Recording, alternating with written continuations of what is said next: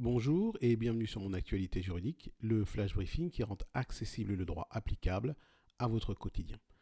L'actualité, c'est l'ordonnance rendue par le Conseil d'État qui suspend l'article 3 du décret du 31 mai 2020, au terme duquel tout rassemblement, réunion ou activité à un titre autre que professionnel sur la voie publique ou dans un lieu public, mettant en présence de manière simultanée plus de 10 personnes, est interdite sur l'ensemble du territoire de la République. Selon les requérants, c'est-à-dire la Ligue des droits de l'homme et la CGT, cette disposition portait atteinte à la liberté de manifester ou de se réunir, liberté qui est la mise en application de la liberté d'expression et de communication, elle-même garantie par la Constitution et les articles 10 et 11 de la Convention européenne de sauvegarde des droits de l'homme et des libertés fondamentales. Au moyen de trois points donc, le Conseil d'État ordonne la suspension de l'article 3 du décret.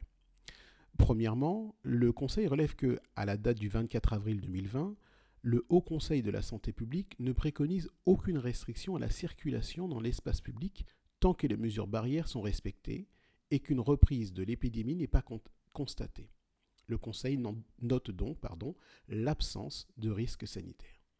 Deuxièmement, le Conseil d'État relève que les dispositions du décret permettant au préfet de département d'autoriser à titre dérogatoire des rassemblements qui sont indispensables à la continuité de la vie de la nation n'ont jamais été utilisés.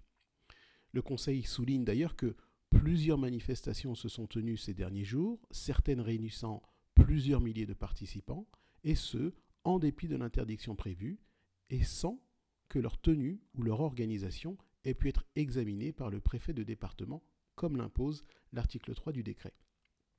Ainsi, en faisant clairement référence aux manifestations du collectif pour Adama Traoré, le Conseil d'État observe que les dispositions du décret n'ont pas empêché la tenue de ces manifestations. Enfin, le Conseil relève que dans l'état du droit actuel, c'est-à-dire hors le cadre dérogatoire de la crise sanitaire, toute manifestation publique demeure soumise à l'obligation d'une déclaration préalable et peut être interdite par le préfet si ce dernier estime que cette manifestation est de nature à troubler l'ordre public, dont la sécurité et la salubrité publique sont des composantes. Il existe donc d'ores et déjà des dispositions permettant de garantir la santé publique en cas de manifestation sur la voie publique. Et c'est donc pour ces raisons, donc sur le fondement de ces trois points, que le Conseil d'État juge que la disposition du décret est disproportionnée à l'objectif de préservation de la santé publique en ce qu'elle présente un caractère général et absolu concernant les manifestations sur la voie publique. C'est la fin de ce flash briefing.